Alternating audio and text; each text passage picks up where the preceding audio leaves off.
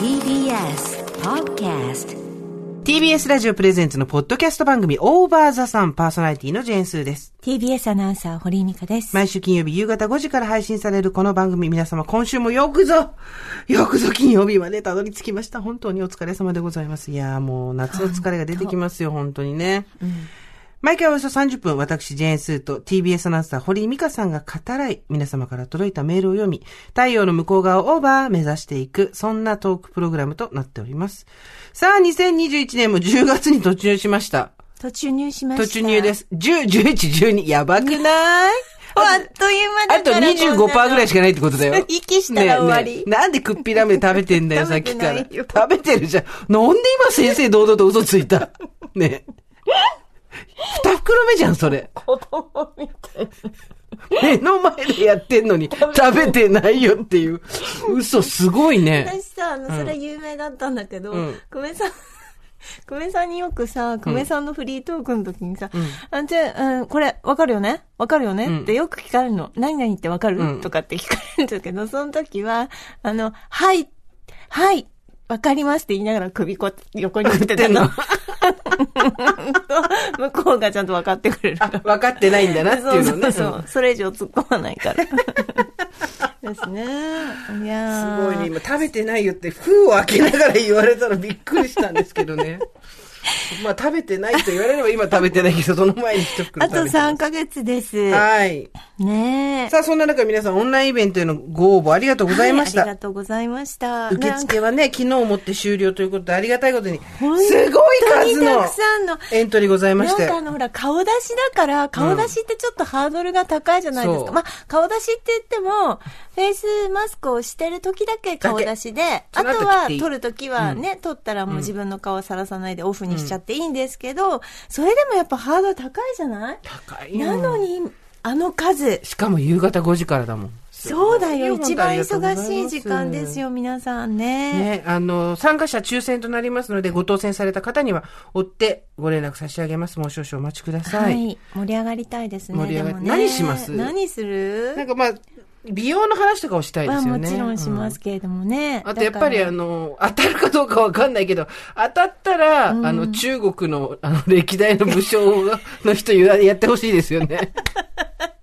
歴代の中国の武将が空で読み上そうげる読み上ってげるいう人。うん王朝の、王朝だあの武将じゃな王いの名前そうそう王朝の王の名前を言っていくっていうことですよあね。の人に当たってほしいですよね。そう応募しててほしいですよねね。でもリスナーさんもなんかね、どんどん増えてるらしくて、はいあのディレクターももう大喜びですよ。ありがとうございますありがとうございます本当に。ご助会、ご助会。ねなんか助け合、っていこう。あの、自由研究の場でもあるっていうね、うん話もしてましたから、やっぱ私たちの探求心をね、こう、そこでくすぐるような回でもありたいですしね、いそうろいろねやりたいことありますけれどもね。まあ、その、顔にね、ええ。パックをつけてるからこそ言えることってあるじゃないです か。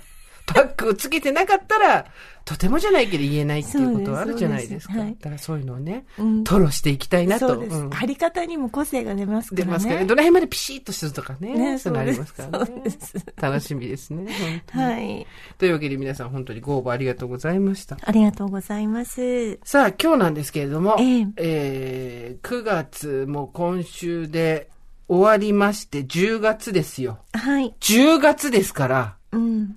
1日ですから。今日1日になっちゃいました。あと3ヶ月でって思うんですけど、んまあ、軽く無視しましょうう。ん。あの、そんなことは知ったこっちゃねえっていう。そっか、もう終わっちゃうんだね。あ、私ね、あのね、分子、週刊文あ春ウーマンを、あなたあ、あの、りがとう。え北斗晶さんの記事を先週言ったよね、その話ね。そうです、そうです。読んでくれたのあこれ、ぶしゃぶしゃになってるでしょ、うんこれ、半身浴でずっと。 これね、私ね、あなたの記事も素晴らしかった。あの、文春はの、週週刊文春ウーマンウーの、あの、北北斗さんね斗晶さんの記事、もう本当に胸に刻んでいこうと思って、線を引いて、ちゃんとあありがとうの、ごチざいェますックしたんですけど、で、時間があったので、ちょっと、読んでみたんですよ、週は刊い文春ウーマンっていう雑誌を。うんそれ以外も読み応えあるでしょいや、これね、隅から隅まで読んだ。完全に我々世代 を狙い撃ちしてるでしょ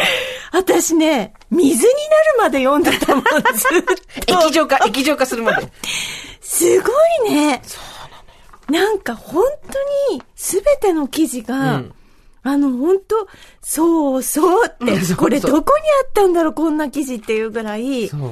読み応えありました。そう。一銭ももらってないけどね、これね、あの、褒めたい、はい褒。めたいなっていう気持ちもあるんですけど、皇室からね、はい。芸能から、病気のことからいろいろありますよ。そうですね本当。にこういう雑誌を探し出せなかったのか、それともこういう雑誌に自分自身が近づいて、いや、これ、読め出るよたうにばっかりだもん。読めるようになったのか、まだそんなたくさん出てないもん。あ、そうですか。んあの、期間、今、期間じゃないあとか、そうですあよのね、うん年にそうそう4回って書いてたからそうそうなんかあれ次いつかしらと思って調べたら年に4回って書いてたので読んでみてくださいいや皆ーさ素ん晴らしかったです、どの記事ももうさ、なんて言ったってはさ、い疲れるし、目がさ、しょぼしょぼするからさ、文集マンも私もよ 読みたい記事ばっかりなんだけど、少しずつじゃないと読めないのあよ。ー目がもう疲れちゃって。そうですよそう。ねね。なんかこの間ね、うんあの、結構はじ、初めてとは言わないけど、はいまあまあ珍しい経験をしまして、ええまあ一人暮らしじゃないですか。ええあの、40代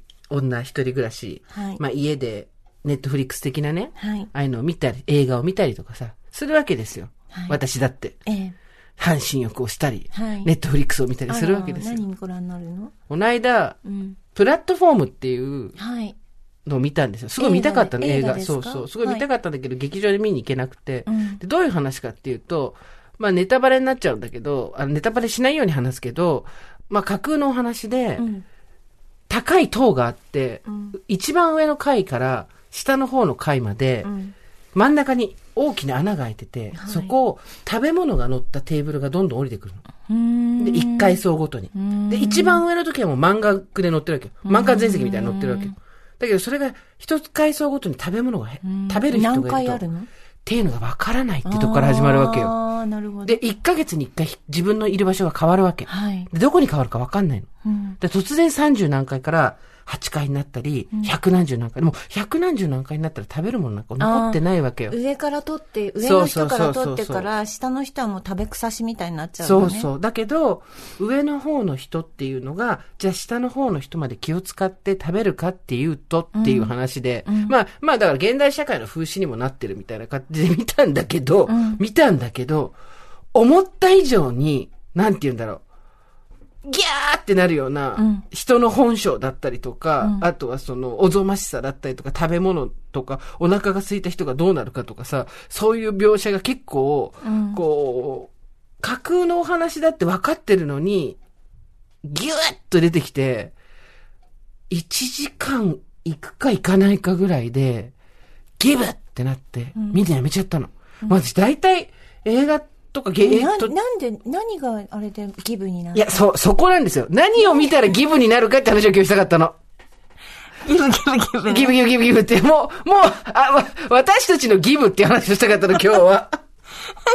ブ、ギブ、ギ ブ、ギあ、ギブ、もう無理無理無理無理無理っていう。了解了 解。そう。で、見るもののギブで言うと、私が、まあ、この映画に関わらず、かなりギブに近くなるのは、いわゆる共感性周知って言われてるものだよね。はい。恥ずかしいなって思っちゃって、じまるでじ我がことのように恥ずかしくなってきて、えー、なんかこう、見てらんなくなるっていう、んすごいはしゃいでる人とかを見たときにね、 例えばクッピーラムネ食べるなっつう食のべない、食べない。 食べない食べない。出してるだけだもんね。出してるだけ。っていうのが一つと、あとは、あの、あまりにも悲しい演出をされてるうーん。その、必要以上うにん悲しみに誘導されていくぞ、これは、この船はってなると、ああ、もうダメダメダメ、ギブギブギブっていうのが一つ。で、今回のニューギブはそうだったんだけはど、い先が読めると私ギブるんだなと思ったの。えー、なるほど、ね。で、どういうことかっていうと、はいまあちょっとね、あの、かなり、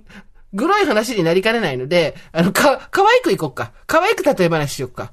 そうすると、例えば今食べ物があって言ったけど、その、プラットフォームっていうところに入るのに、自分の好きなもの一つだけ持って入れるわけよ。うん。で、例えば本を持っていく人もいるし、うんうんうんあとその、人に襲われたりするんじゃないかってことで、こう、凶器を持って入ったりとかそういう人がいるんだけど、で、まあ、 さっき食べ物って言ったけど、食べ物って言うとちょっとあれだから、 あの、上から猫ちゃんが降りてくることにしようか。じゃあ猫好きの人がね、みんなこう、プラットフォームにいるとするじゃん。で、みんな猫をくれ猫をくれってなってるとこで、一番上の階から猫、子猫ちゃんが100匹ぐらい例えばいるわけよ。にゃーかわいいっつって。で、上の階の人が、にゃー猫かわいいって取ってくんだけど、一匹二匹取ってけばいいんだけど、みんな、あの、かわいい猫ちゃんだからどんどん取ってっちゃうわけじゃない、はいはいで、こう、どんどんどんどんこう降りてきて、下の方に来ると猫がなくて、猫をくれ、にゃー、猫をくれ、みたいになってるところで、猫を持ち込んだ人がいたわけですよ。うーん。うん。となると、うん猫を持ち込ん で、これ全然わかんない話にわざとしてるからね。うんすずさん、 その例えわかりませんって言わないでね。 あの、わざとわかんないようにしてんだけど。で、猫がにゃー降りてくるところに、猫を持ち込んでしまったわけ。で、うちの猫ちゃんって言って、まあ、ね、猫可愛い。でもそっちの降りてくる猫ちゃんとうちの猫ちゃん別よ、みたいな。うちの猫ちゃんの方が可愛いわ、みたいなね。うちの猫ちゃん、猫ちゃんって言ってたんだけど、考えてもみてください。猫がニャーって言いながらその猫ちゃんたちの中に入ってそのまま降りてっちゃったらどういうことになりますうん。ええどういうことだから猫ちゃんが、んその猫だらけのカゴの中に自分の猫ちゃんが入って、下の階にそのまま降りていっちゃったとするじゃないですか。そしたらその自分の猫ちゃんもう二度と取り戻せませんよね。ん降りていっちゃったんだから。で、猫好きの人たちがもうニャーって猫を取っちゃいますよね。んみたいなところで、その、テーブルの上に猫ちゃんが乗った瞬間に、私これ絶対この猫に大変なことが起こるって思って、ブチーってその、なるほどね。 実際何が起こったかはわかんないけど、はいまあまあまあ、さっきの話とちょっと掛けあ算で。でも最後まで見てないんですもん見ねてないんですよ。なんか、で、そっから先どういう話になるかも全然わかんないんだでけもど。何らかのメッセージは感じ取って、うんきっとこれは、こういう風にそう。導いていそうくつもりなんだなっていう。しっかりこう話すと、おえって気持ちになるから今、可愛い猫ちゃんで例えたんだけど、だからさ、その、現代社会の縮図としてのね、カリカチュアライズっていうふうにはなってるんだけど、はい。階層の。そう、階層があって、食べ、そうそ降うりてき、てトリクルダウンなんて嘘だよって話ですよ。ねっていうことなんですけど、えはい。やっぱり先に何が起こるっていうのが、この先に、 だからその何、ホラー映画とかでも、すごいバカな人がさ、夜中に外出たりするじゃん。もうそっち行ったらもう絶対ダメみたいな。ああいうのもダメなん人です気のよ。ない方に行そうくかそうらねそうそう。あれ、はいなんかガタガタって音がするみたいな。ブチッとか、もう私なんか、この先に、この先の展開が辛いことになりそうになると、消すっていうのが、自分の修正としてあるなと思ったんですよね。新しい、ちょっと。で最後まで見ないさっきがうんものに関してね。そう。なんかつまんないとかって逆にそこそこ我慢できるっていうか、うんまあ別に流しときゃいいじゃん。うん。だっていうの消すまでのうん。エネルギーがあんま出てこない。うんただつけといて、でもわかんないじゃん、最後まで見ないと。そうだけどさ、うん確実にその猫ちゃんはさ、 他の猫ちゃんと一緒に下に降りていくことがわかんさない、けど違う展開があるかもしれないもんね。いや、あの猫はね、えーあの猫は大変なことになると思うよ。あ、そうですか。私は、あの、まあ、途中で気がついて消すっていうよりも、まあ寝るね、途 中で。あ、何で寝ちゃうえ、私ね、まず白黒映 画。もう本当に、 まさかの色、ストーリーとかではなく、色で来た。白黒ダメ映。画。私あの、あの、旦那さんが黒澤明とかなんか若い頃に、はいやっぱりすごいなんか、これ見て見てとか言って、あの、生きるとか、ああはいはいはいいうのを散々見させられたんだけど、大抵、まあ、大抵途中でもう寝てましたね。ブラックホワイトダメ。そう。なんで、まあ、生きるはやっぱりし、お仕事柄ちょっと何回かもう見,、見ましたけども、未だに羅生門は見、最後まで見たことない。あと、あと、あの、寝ちにゃう2001年、宇宙の宇宙旅の旅うんね、見たことあるあるある最後まで。嘘でしょ意味がわかんないもんね。意味がわかんない。あれ意味わかんない、あれは、あれは意味がわかんない映画だからいいんですよ。あとさ、静かじゃない、うんうんセリフもないし、なんか乗ってるし。でまず私は、あれは必ず、あの、猿の、またこういうこと言うと、多分、猿の惑星だねファンの人に、あんたうんファンの人に怒られるんだけど、いいよいいよあの、なんか、お、なんかでっかい大きい塔みたいなのが出てきた時はいはいはいはい点はいでうんもう記憶がないの。毎か回、そ毎こで、回、モラモノリスだっけあれ、モラリス。 モラリスだから、モノポリーだから、なんかそうだよ毎ね。うんそこで記憶がないね。なんかさ、なんでだろうね、あれ。あと私映画館行って、うんやっぱり対策がむ無理なんだよね、対策。そのプレッシャーっていうの、えどそうの。いうこと対策って、例えば、嵐が丘みたいな、そういうこと、 ね、あイのメージだけど、これも。あの、なんつうのあの、こう、背中こうやって、こうやって横にする映画、なんつうんだっけえ、何それそれプラネタリウムなんかマトリックス。マトリックス。あ、マトリックスダメ。あ、ダメダメダメ。マトリックス面白いよマトリックスとか、だから、ロード・オブ・ザ・リングとか、ザリングとかうんああいう対策うでん、ちょっと話題になってるやつに行くと、もうなんか、予告編の時はすごい意識があるんだけど、うんうんもう始まって、多分3分ぐらいでもう意早識くない不合だから、不合。 もう3分で寝る。映画1800円払って3分で寝る。早い。すごいね、それも。いやー、だからちょっと映画館は、うんそうですね。なんでしょうね。 なんで寝ちゃうのかなと思ってね。なんか、自分で見てるもので消すっていうのはあんまないですかもう見れないみたいな。あ私ちょっとホラーはダメですね。だあーからまあホラーはもちろん、あの、見ようと思いませんけれども。うんうんうんホラーを、はい。ラブラブみたいな感じで見た経験ってありますあー、あります。 あるんだいいえ、ラブラブみたいな。あ、だからあの、彼、そうそうそう、彼氏と付き合ってるか、そ人う、とそかう、。あとほら、仲間とかでう、ん。好きで見たりとかするパターン、仲間じゃないですよ。彼氏と見て、キャーみたいなやつやったことあやるん ないし。やったことないやのったことないです。あー消して消して無理無理無理って言って、はあ、い。消しちゃうんだ。はい私、あれやりたいんだよ。もう48だけど。48 あ、そうですか。だけど、まだ、怖いよとか言いながら、あの、やめてやめてやめてとか言いながえ、ら、ホラー大丈夫なの ホラーはダメです ね。だからねそうだよねホラーを出しにしてるだけですね。いってことなんでみんな見るんだろうね。いやー、怖いよ、ね私だって夜中に気がついて、1時ぴったりとかに起きてるとすごい怖いもん。 4口44分とかね。あるよね。わかるわかるわかる。ねね怖いよねだ。けどそれを、だから、怖い怖いって言いながら、怖かったね。で、なんか、バカだな、お前とか言われながら、怖く、うーとか言って、なんかそれで、うーとか言われて、うーとか言って、わかるね。ソファーに二人で座って、なんか、いやゆるゆるの毛布みたいなの持って、ギャーとか言いながら頭からかぶって、うるさいなとか言われて、いいです ね。言われてうるさいなとか言われる。で、なんか、見てて、てってってってみたいな感じで、こう、 目、目のところまで毛布を下げて見てて、全然関係ないとこで、その隣の人から、はいとか言われて、えいとか言って、それが見て、妄想、妄想激しいよ。それだったら見る。妄想激しい。それだったら見るから。いやー、いいですね。だから今日ホラーね今回、のあれも、もし誰かと一緒に見てたら見終われたかもしれないんですけど、一人だとやっぱり、この先猫ちゃんの将来がどうなるかわからないみたいなのを、一人で受け止めるのきっちいなと思って、うん。ちょっとダメでしたね。ギブアップ。ギブアップってインスタに上げちゃった。へーで映画館で寝ちゃうってさ、でもなんか、映画見る人は言うよね。私はそんなに映画の数を公開、あの、映画館ですごい数見る人じゃないから、うん。あんまり経験ないけど、やっぱ結構見てる人は寝ちゃうっていうよね。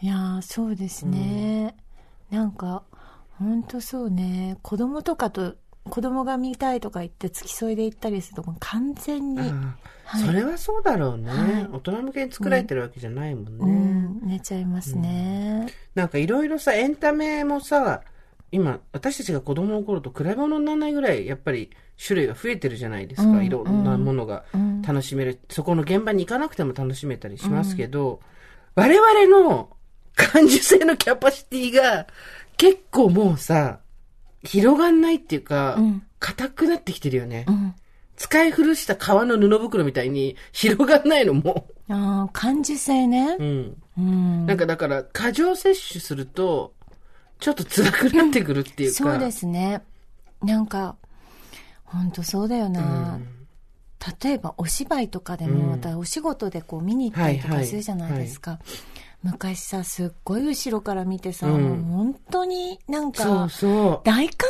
激したよね、泣いうてわねかる。私なんかそうその話前もしましたけどうちの娘がなんか星野源さんのファンだったんですよ、ずっとでなんかずっと抽選でああねやってて言ってたね。そう、外れてて、うんで、なんならさ、みんなこう、星野源さんの仲いい人、周りにいるじゃないですか。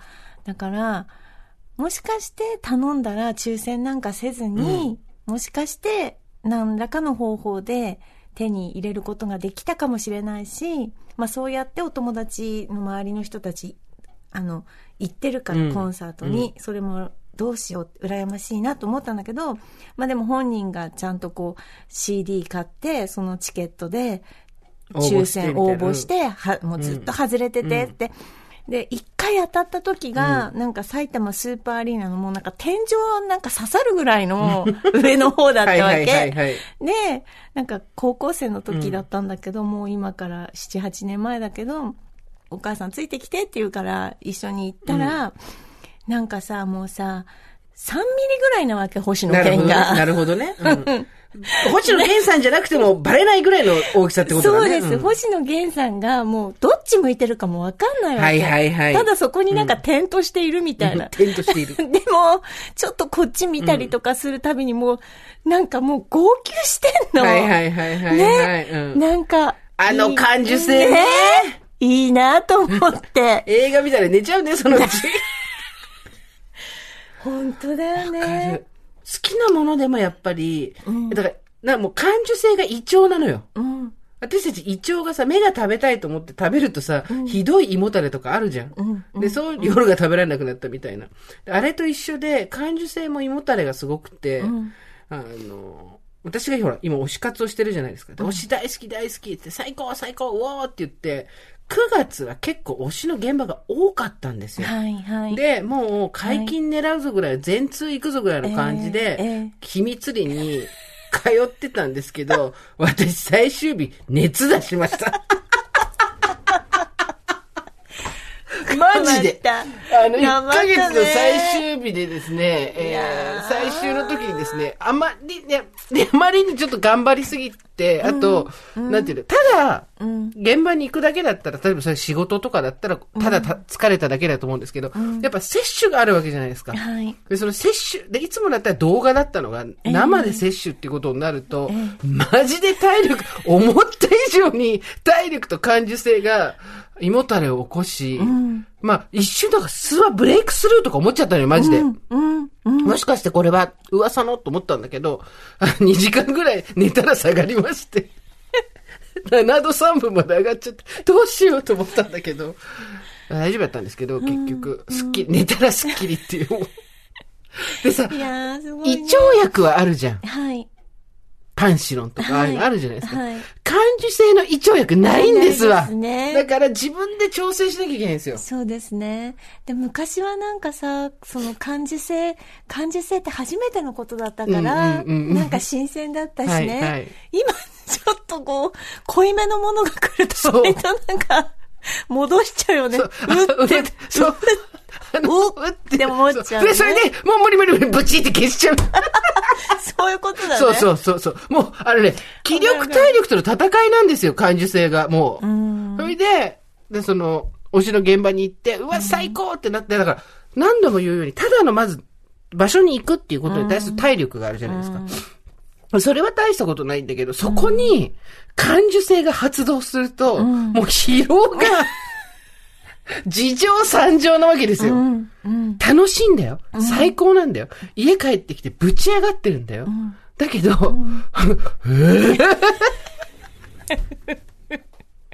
すごいね。すごいね。全身胃もたれ。すごいね。これはね、ちょっとやっぱ過剰摂取。でも震えることないですからね、本当に何かに対してそうは、これすごいなって。なんだろうあ、大体なんかさ、よく、よく話すのにさ、なんか縁側でぼんやりとかがいいよみたいなさ、のんびりしたとか、なんかもう、きいろいろ起承転結いらないよね、いらないいらないとかって言ってたじゃん。うん。で、さ、それってなんか気持ちの問題だと思ってたの。言うても。だけど、体力の話だった。いやー、こ、濃かったね。でも私もこう、旗から見てましたけど、あなたの九月でしょ思い、うんあなたの、そう、であなたの行動完9全に月。そうそうそう。あの、いろいろね、あの、今日、今日、共に走ってくださったかあら、ね。なたのポリシー、SDGs 誰も置いていかないっていう。誰も置いていかないとか、置いてってほしい人まで連れていくっていうやつでしょ。本当に。丁寧な説明と、そう丁寧な解読により、誰も置いていかないっていう。よくわからなかったと一言も言わせないっていう。とにかく私たちはその、感受性のキャパっていうのがもう結構限界値に来てるのあで、ーわかりますね。やっぱりその、、一番、す埼玉スーパーアリーナのうん、一番上から、んちっちゃい星野源さんを見て、ん泣いて、ん自分の情動が、うわーってなるっていうのを受け止めるだけのん胃がもう、感受性の胃がない から、本当に。だから、映画を見ながら寝ちゃうのは正しいんだよ、逆に言うそとう。、そういうこと。だから、彼女たち娘とか若い子は、そそれで感受性がこう高まって、それを消化して自分のエネルギーに変えていけるんだ よ。そうあいいこと言う私たち は、おいどこに、これどうしたら、これどうしたらいいのどうしたらいいのって、どうしたらいいのわかる。そのさ、変換機能がなくなどこってに投げんて、どだよこに投げてっていう、わ投か げ、る投わかるげちゃうから、なんかさ、うわーって浴びたら、それがさっき言ったように、堀井さんが、ガガガガガガって何か、何らかの変換器に入ったのそうよ。それで、その変換の機械に入、マシーンに入れば、明日への活力になってたの。そうで、私たちもまだそれついてはいるの。んだからちょっといいことがあったりすると、明日への活力にはなるの。間違いなく。それは間違いない。だけど、疲れるの。大量に入れちゃうと、もう、機械が、 なんていうの、あの、パスタマシンみたいになんじゃん。しちゃうからパスタマシン上からさ、なんか入れると、口からパスがベーって出てくるやつ。パス、なんか、なんか、全然新しいものにならないで、ただパスタマシンが細くなってビューってな、あの感じ、おええどうしてこうなっただよ、本当に。いやー、ちょっとなんでだからさ、あの、本当に推しが、結構定期的に舞台に上がったりとかするタイプの、はい。人を応援してる人すごいと思うわ。うん。だジャニーズにしかり、そうですね。あと、まあ、ミュージカルとかもそうだけど、はいはいで、遠征とかするじゃん。はい。私、都内でこれ だから、いやー、ほんすごいと思う。ね。そんで、私たちと同世代ぐらいの人いるじゃん。うん、います、いますよ。すごいと思う、本当に。うん、どうやったらあの力が湧いてくるのか。うん。 9月のうちすごい頑張ったんですよ。めちゃくちゃ頑張ったんですけど、 で、その話を友達にするじゃないですか。あの、私たち感受性の、はいをエネルギーに受けた、感受したものをはいエネルギーに変える機会はもうバカになってるんですけど、ええただ感受だけは敏感になってるんで、ええ私の友達に何も見せてないんだよ。写真とか何も見せて、ただ、こうこうこういうことがあって、こうやってやってたら、 飯食いながら泣き出して友達が、 頑張ったんだね。あんた、何の思い出もないじゃん、そこに。一緒に現場行ったこともないけど、でも、め動画はみ何本も見たことあるんですけど、すごいわかります。私も、だってもう自分の子供みたいになってるので、 今。なんか、推しっていうよりも、そうですね。すーちゃんの推しがね。孫であり、子であり、はい神でありっていうね、偏見自在ですけど、うん。あの、いや、感受性の話ですよ。だから結局、やっぱ先が分かったり、うん怖かったり、いろいろあったり、うん。理由はそれぞれだけど、あなたが寝ちゃったり、私が消しちゃったりするのは、はいもうこの感受性の胃袋が、そう、そうなんだと思う。そのなんか、やってくる波に耐えられないんだよそうね。なの。すごく辛い。だから、なんてもっ、だって、若い時はこんなこと自覚してなかったじゃだからん。自分の感情がこう、なんかすごいゆ揺さぶられうるん。のが見えてくると、ももうダメ、わかるわかるわかるわかるわかる。すごいわかる。いい、そう。ガタガタガタガタガタってくるそうくるなと思うとね。いいいいって思っちゃうのね。そうわかりますね。でもやんないと、それはそれで、毎日つまんないなとか思ったりするわけじゃないですか。うんこの加減ってどうしたらいいんですかね。ああ、どうでしょうね。だって、さ、ちっちゃい子、あの、なんていうの、結構今、晩婚はいとか、あの、はい高年齢出産の人とかいるわけじゃないですか。え大変だと思うよ、子供の幼稚園入ったとか、卒園したとか。20代、30代前半のお母さんだったら、まだ、その感受性袋が比較的大きいし、はい天元自在だからあれだけど、42とか3とかで産んだ子供の幼稚園の卒園式とか多分、感受性メーター、振り切れるでしょゲーでしょ歩いたとかさ、喋ったとか言うためにゲーだよ、私だったら。あ、疲れた。うちの子、うちの子が、ガタガタガタガタガタガタガタガタもうダメだもうダメだも感う、情次の瞬間大人になっててほしいって。あと、さっきも言った何が起こるかが、年取ってくると、大体パターンで分かってきちゃうわかるそうのなよ。んですよね。ほんとそうね。そう。うん。で、そこでう、ん。先走りしたり、うんあとは深読みしたりして、うんまたガタガタすんだようね。ん。昔は全然そういうの分かんなかったから、もう出会い頭にバーンってやられて、こう、吹っ飛ばされるようなね、思いをしたりしたけど、あれはあれで辛かったけど、今はもう吹っ飛ばされることないじゃないですか。うんうんでも、あ、これは大変なことになるっていうのが予見できると、その場からね、いなくなっちゃったりしこうますよねなるって分かってた方が、こう、心地よいですよね。なんか。まあね、うん。心地よいっていうか、こうなるって分かってた方が楽、気持ちは、なんか、バーンはないけど、うんバーンってぶつかれるようなことはないけど、ただ、どうだろう。これをやるとこうなるってもう分かって分かってるる。ので、分かってることが私分かってることに気づいた時に疲れちゃう。正直今。あ、そう。うんあ、分かってたっていうのが、ああ。私はどっちかっていうと、分かってる、分かってることに自分の身を置くことで分かって、何言ってんの分かっ、何言っててんのね。うん あのー気持ちが落ち着いていく。自分が、うん。そう、これは知ってるぞと。そうそうそうそうそうそう。うねいやー、本当に疲れてる。 いやーでも、なんでしょうね今年駆け抜。何にもしてないのに駆け抜けた疲労感がすごい。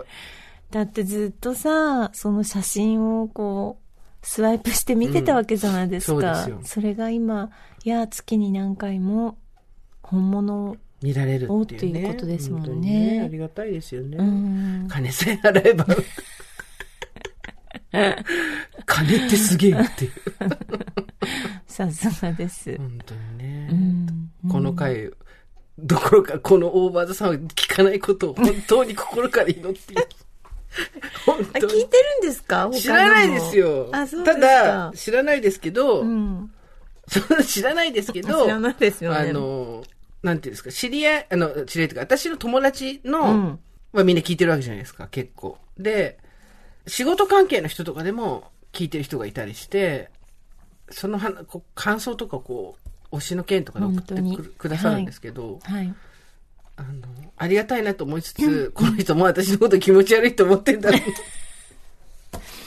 いや、でも本当にね、私たちとも思いますね、けどねなんか捨て身で喋ってますから。本当ですよ。はい本当コラムニストとかエッセイストっていうのはさ、身をどんだけ切ってそうだね。っていうところもあるじゃないですか。そうねまあすごい下世話の話をしますけど、うん。あのーまあ、学術書とかね、を書いてるわけじゃないし、何か勉強したことを体系的に書いてるわけじゃないし、日常の滑った転んだを書くわけじゃないですか。で、結局、そもそもの話として、やっぱり、人様の滑った転んだの話なんか面白くもなんともないわけですよ、普通は。うんだけど、じゃあそれをどうやってお金払って読んでもらえるものにするかっていうと、やっぱり、ある種、路悪的なところうんっ。ていうのが、まず人うん。のうん。目や耳をつかむっていう方法の一つにはなってあともう一つは、まあ、そこから何らかの知見が導き出されると、うんとか自分と同じだっていうことで共感をとかうんなんですけど、まあ、知見と共感ばっかりやってると特に自分を自己解除をせずにね自己解除をせずに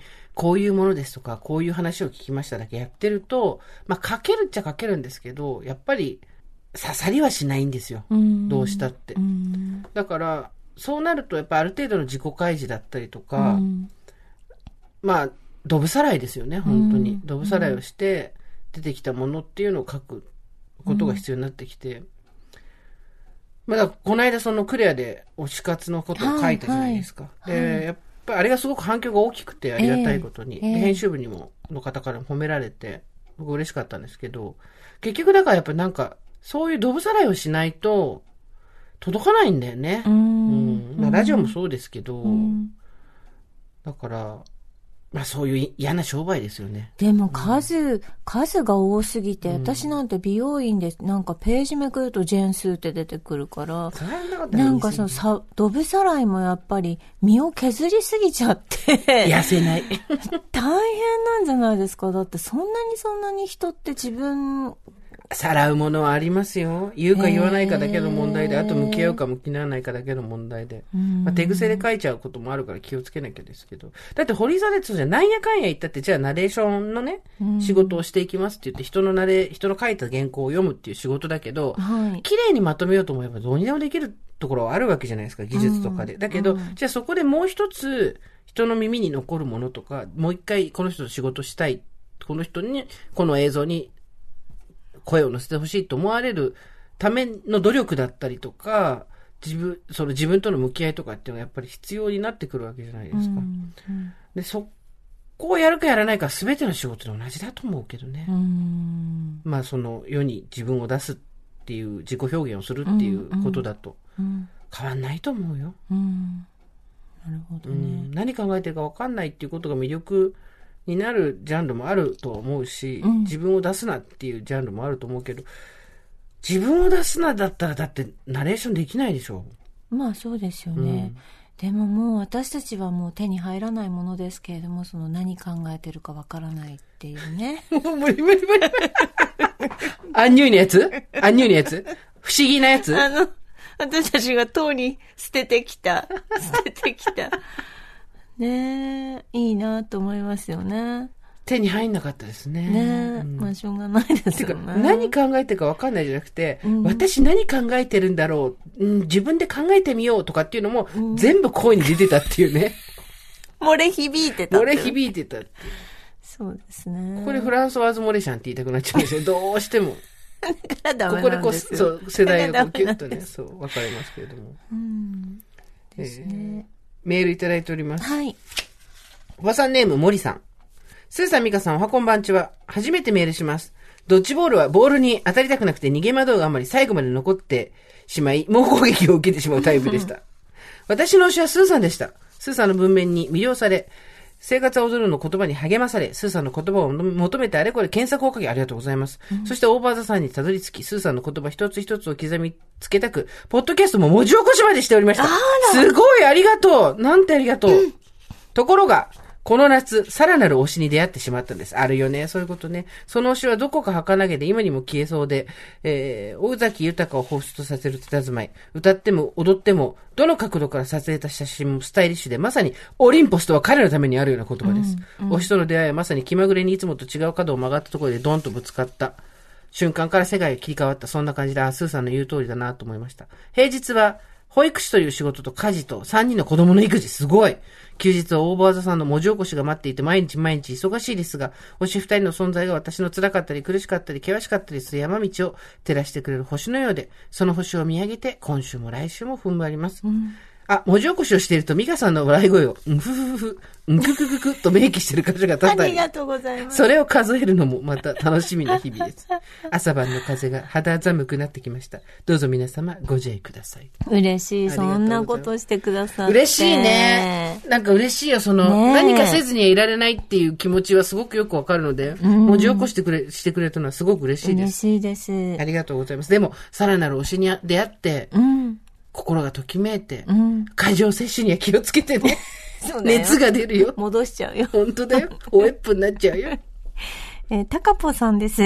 57歳のオーバーザさんですこ。んにちは。はい。保育園で看護師をしております。シングルで育てた息子はこの1月に独立、死者誤入したら自分はもう還暦あっという間でした。それ職場でおんぶに抱っこ、子供と鬼ごっこなど、誇張なく老体に鞭打って働いております。ただ赤子は本当に可愛くふわふわのお手手やあんよに癒されながら頑張っております。いいね。仕事がてらテレワークなどもあるはずもなく、電車通勤なわけですが、コロナ禍でラッシュでもみくちゃにされることはなくなったものの、やっと座れた席に限って、隣に大股を開かないと死ぬ病にかかっているおじさんがふんぞり返っています。大きく目いっぱい開いた扇子のような愛を太ももで控えめにクイクイ押しても、かたくなとして動かず、引っ込めてくれる気配もありません。見ればお年は私よりも少し上のことが多く、子育て世代でもなく、お孫さんさえいそうな常識も分別もあっても良さそうな世代のおじさまたちです。こんな時私は、裸足で孫のレゴを踏め、と、プチ呪いを心の中で吐いて怒りを沈めています。友達にプチ呪いの話をすると、彼女は自転車の前かごに空き缶を捨てられろなプチ呪いを時々吐いていると言っていました。お二人はプチ呪いを吐いたりしますか ?2021 年もラストスパートお元気でいらしてください。ありがとうございますいうことでございます。プチ呪いするよね。プチ呪いそうですね。するするうん何、何しますか、まあ大体私がね、トイレに間に合うなだね。それはトイレに間に合わなきゃ。鳥の糞落ちろっていうことですかね。いやいやいや、もう自分のトイレが間に合わないってことです よ。自分がどこかに行って、突然の尿意を催したりして、そのままトイレが間に合わない。 あ、いいですね。カラスの糞が車の、あの、 バシャってね。フロントガラスでしょ。に落ちろっては思いますね。あとありますかなんかプチ呪い。え、財布忘れろですかね。ああ、私、はいイヤホンなくせもありますね。そのイヤホンなくせ。あの、カナル式の高いやつ怖ないくせっていう。怖い。怖い。あとはね、なんだろうな。プチ呪いで言う と、鈍行しか来ないとかね。ありますね、そういうの、ね。いいですね。その場その場でありますよね。優しくない車の人とか譲ってくれなかったりすると、 エンストしろって思いますそね。うそうそう。やっぱその場その場で思いますよね。呪いはね、プチ呪いは思ね。いますね。なんか、うち、あの、娘がやっぱり、あの、働いてまだ2年目なのでね、はいい、ろいろやっぱり嫌なこともあったり、もちろんあるんですよね。で、こんなことがあったって言うと、大丈夫、ママが呪っておきますから。そんな心強い親いる何の根拠もない。もう向こうもわかってるから。ありがとあう。りがとうって言うけど、この会話なんだろうって思いながら、大丈夫、ママがもう呪えば一コロだからっていう。呪いますよね、やっぱりね。あとなんですかねうんやっぱりなんか、あ の、あれ、なんだろうなちょっとした、ちょっとしたなんか痛みですよね。そうそうそうそチクっう。てチくクるッとくるようなね。はいうん。あの、ダイエットしても、ビタ値減るなとかね。そういうのもありますよ、私は。ふと思いついてダイエットしても、ビタ値体重減るなとかね。買った靴全然合わなくなれっていうのありますね。か、か、かかと、かかと速攻にはまろう。そうそうそうそうそう。もげろ。かかともげろ。そう。ありますね。ありますね。あとはなんか、髪臭くなるとかもありますね。お前の髪、今日の夕方めちゃ臭くなる。頭皮匂えっていうのありますね。いいですね。あと、今日のランチ失敗しろもありますね。私はよくやりますね、それ。で、電車で朝とか乗ってた時に、あの、すごい嫌な人とか、ドーンってぶつかってきたりとか、なんかこう、なんかあるじゃないですか、そういう。ランチ失敗はあるからね。ランチ失敗しろはすごいランあチりはま割すね。とかけがえないらからね。ああー、ここじゃなかったんだよなって貴。様今日のランチ失敗しろっていうのはありますね。ありますね。やっぱプチ呪いはしますよね。本当に、あの、本当秒、ちょっとの2、3秒考えるだけですけどね。そう。まあそうですね。あと私はこつい最近は、お前もう金輪際誰からもご飯誘われるなっていうのやりました。もう金輪際誰からも誘われるなって。腹立ったことがあったんですよ。ムッカついたんで、それ、面白いです。ちょっと。それ素敵ですね。ね、誘われるなっていうね。それ、あれっていうね、ちょっとね。パーマ失敗しろってパーマ失敗するのね。 そうね。あるよね。パーマ失敗するの嫌だな、この、 この21世紀に。なんだろう、1980年代、90年代まではまだ許されるよ、パーマの失敗って。2020パーマ失敗はない。東京2020パーマ失敗はなない。かなか珍しい現象ですよね。もうないですよね。なかなかね。そうだ、そういうプチ呪いをすることによって、はい。鬱憤を晴らし、そうです。我々そうでがだから日常世界でちょっとつまずいたりとか、ちょっとしたミスしたりとか、多分呪われてるんですよね、こ れね。す何らかの誰かそう怨念が。誰かを怒らしたんですよ、我々。そうですよで、あ、呪いだだな、とこ思いれますっていう。はい呪いはいはがい刊行されたんだなっていう。そうですね。んじゃあ今日私、社員証忘れたのもそうですかね。誰かの絶対そう呪い。社員、堀井社員証忘れろって思われてたんだよ。絶対そう。めんどくさい私今な日と思いながら。そう私今日夕方超顔ベタベタしたんだけど、多分、呪いですそう、すぐ顔ベタベタせろ、させろって思われてたんで。呪いですね。あるよ。呪いです。全こ部れが呪い小さな呪いですよ。皆さんから募集したいですね、来週用に。あなたのプチ呪いを教えてくださいってい うね。やっぱりこの世の中ってそういう、こう、なんて言うんです か。呪い人の呪われみたいなこと人の気持ちって通じ合ってんですよ。まあやっぱり。陣痛、年痛はすごかったですからね、こそういうのとです番組。はい。本当に。はい。でやっぱりそれを考えると、思いは通じるっていうのはありますよね。かっこ呪いっていう。お呪いと書いて思いと読むっていう、むちゃ願いくちゃ、そう、願いではなく呪いっていう。あのさ、あの、全部呪いって漢字書いてあるのに、願い、叶うとかさ、全部、全部、望み とかさ、読み方、振り仮名が違うの。全部呪いって書いてある漢字で。呪うよね。まあカジュアルにちっちゃくは呪うよね、やっぱね、どうしてもね。どうしたって。 うん、そうですね。まあもう大きくはね、そんなにもうなんか人のことをね、そうそうそう。なんか、ああしたりこうしたりはないですけど。思いますけど、思いませんけど、ちっちゃくはね、ありますよね。そうだから呪いで回ってんのかもよ。ああ、そ世う、の中。そんなの。あでもほら、一方で、この人にいいことがありますようにって思うこともあるわけですあから。りますだ。祝いあります。祝いの方もあるわけじゃん。祝いと呪い。そう、ちょっと字が違うだけでもう大違い。祝いと呪い、どっちかなプルルルルルみたいな感じで、はい祝いでことほがれて私たちがいいこと起こってたりもするし、はいはい自分でできることなんてやっぱりね、ん限界があるんですよ。限られてるんですよ。やっぱ呪いか祝いだけでしか世の中動かないんですよ。今日何でした祝いは。今日私が、はい。えー獲得した祝いは、特にないですね。誰からも祝福され てない。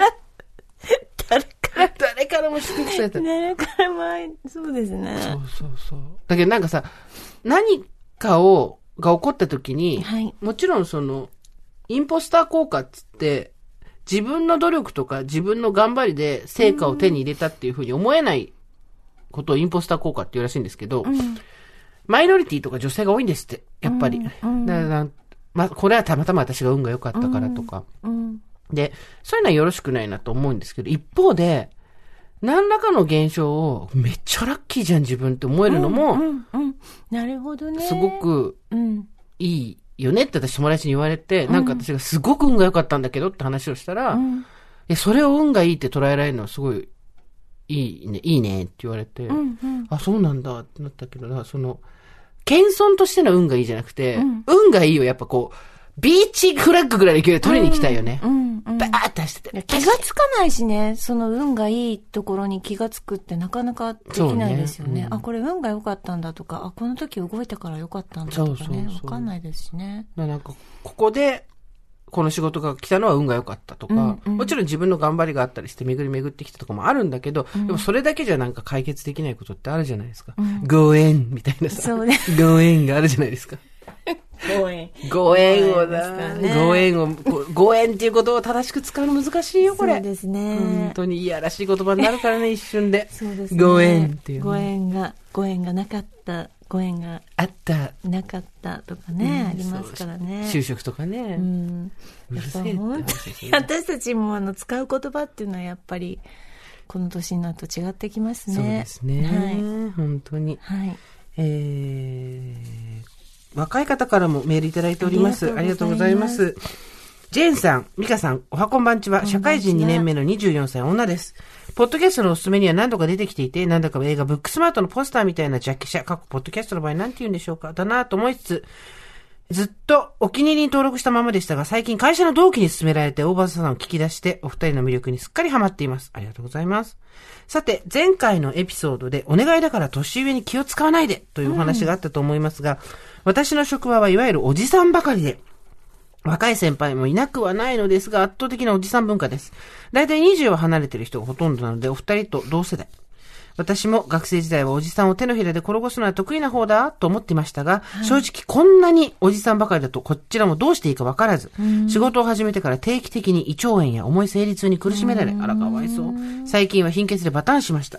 そんな職場ですが、おじさんたちに嫌われているわけではなく、むしろ大切に丁寧に扱われていることは分かっています。そして、私もお酒を飲んだり、年の離れた人とご飯に行くのは苦ではないので、職場の人とご飯に行きたいのですが、このような職場環境だと、若い方からしても、とても誘いづらいのも現実です。女性で20離れている方が近くにいればいいのですが、残念ながら同じ部署にはいません。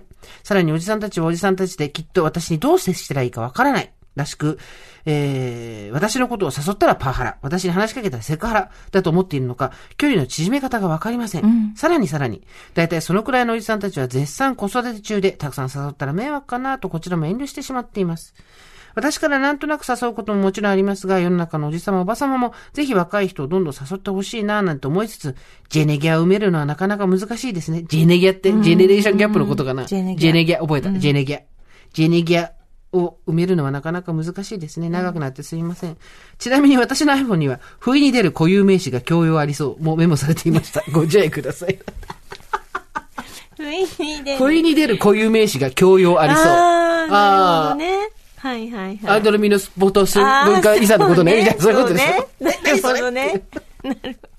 なるほどね。そうだよね。うんまあ、誘う誘わないはやっぱ難しいですね、これね、ご時世。あ、でも、そうか、若い子は若い子でおじさんばっかりの現場だったり、あの、職場だったりすると結構きついのか。そりゃそうだよな。おじさん、また、ちょっとそう、異性の場合とまたちょっと違ってくるそかうもしれないですね。ね。そうねん。同性と異性でまたそこ違いますからね。うんねそうですね。いやーでもなんかこの、こういう考えが出てきたことによって、うん。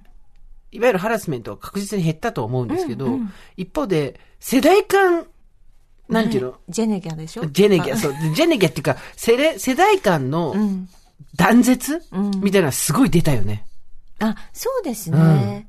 もうなんかあんまり若い、まあ今はしょうがないんですけど、うん若い子たちとどっか行くってな、なくなりましたね。なくなったよねね。だからもうやっぱり、粛々と同世代で暮らしていくっていんそうう。だね昔なんか先輩とかによくいろいろ連れてってもらったりしたよ連ねれてってもらったりしましたもんね店とかやっぱ先輩から教えてもらったりしたじそゃん。うそうそでそれが今な、若いことじゃないし、うんでまあ別に多分食べに行きたいとも思ってないんだろうって私たちも思っちゃってるけど、うん私たちが若い時には食べに行きたい先輩はいたにはいたからね。うん話聞きたい先うそう輩とだかね。ねうんそういう人が、腫れ物に触るようにやられるのも辛いだろうしね。うん、難しいうね。ん、でもちょっとわかんないもんねどうしていいかね向こ。うそとそうそううそうなんですよ、まあだから、あの、お互い誘ってって言い合ってるっていう、このはい辛い感じでございますけども。はいあとですね、ちょっとあの、世のおじさんたちは、気を引き締めて、おばさんもです。気を引き締めて、こういう例もあるという、単純に例として聞いていただきたい。我がこととしては、例ですよそう例ですよ。我がこととしては捉えないでくださいみんね。ながみんなじゃないですよそう、それだけは先に言っておきますけれども、ラジオネーム、千里の道も一歩からさん。この方、21歳です。すさみかさん、おはこんばんちは。先週の放送を聞きまさに年上の方に連絡するのをためらっていたので、タイムリーでビビビーと来ました。その方とは就活中にご連絡させていただいた方で、志望業界に導いてくださったんです。私としてはお電話しかしたことないのに、その業界の人を紹介してくださり、そして今度お会いしましょうと向こうからおっしゃってくれて本当に嬉しく思っていましたが、約束の時期になっても連絡が来ませんでした。年下から連絡するのはずうずうしいかなと連絡するのをためらっていました。けれども、それだけではありません。私はお電話して伝わってくるその人の優しさや言葉の力強さにすごく惹かれていました。私は高校の頃に父が他界したこともあってか、年上の人を恋愛対象として見る癖があり、その人に対してわずかながらそうした予感を感じていることもまた事実でした。過去調べてみたら40歳近く離れていましたが、そのようなやましい気持ちで連絡していいのかなと思う自分もいました。21歳 がやましい気持ちなんて言ってくれ40。歳近く60 60近あいらってことかかんってことでしょいやうれしょんしちゃうよね、喜んでね。えーけれども、今週の放送を聞き仲良くなりたいと思った人には、自ら積極的に働きかけようと思いました。本当にありがとうございました。ということで、ありがとうございます。千里の道も一歩からさん。うんね。 40年上ね。ああ、90か、い私やは。いや、それ自分で考えるのやめないね。さすがに自分で考えるのやめない。21の子が、 90いいな。その90、90、うちの父親より上だよ。どうすんの今の90若いですよ。 もうどうかしてる。今の90若い。そりゃね、そりゃね、90まで人が生きるようになったのつい最近だからね。 いや、でも、なんか、ねまああ、ご、相手の方に家庭があるのかどうかもわかんないし、恋人がいるのかもわかんないけど、はい年齢が上の人に恋心を抱くこと自体は別にね、そうです、そうです。罰せられるようなことではないですから、はい。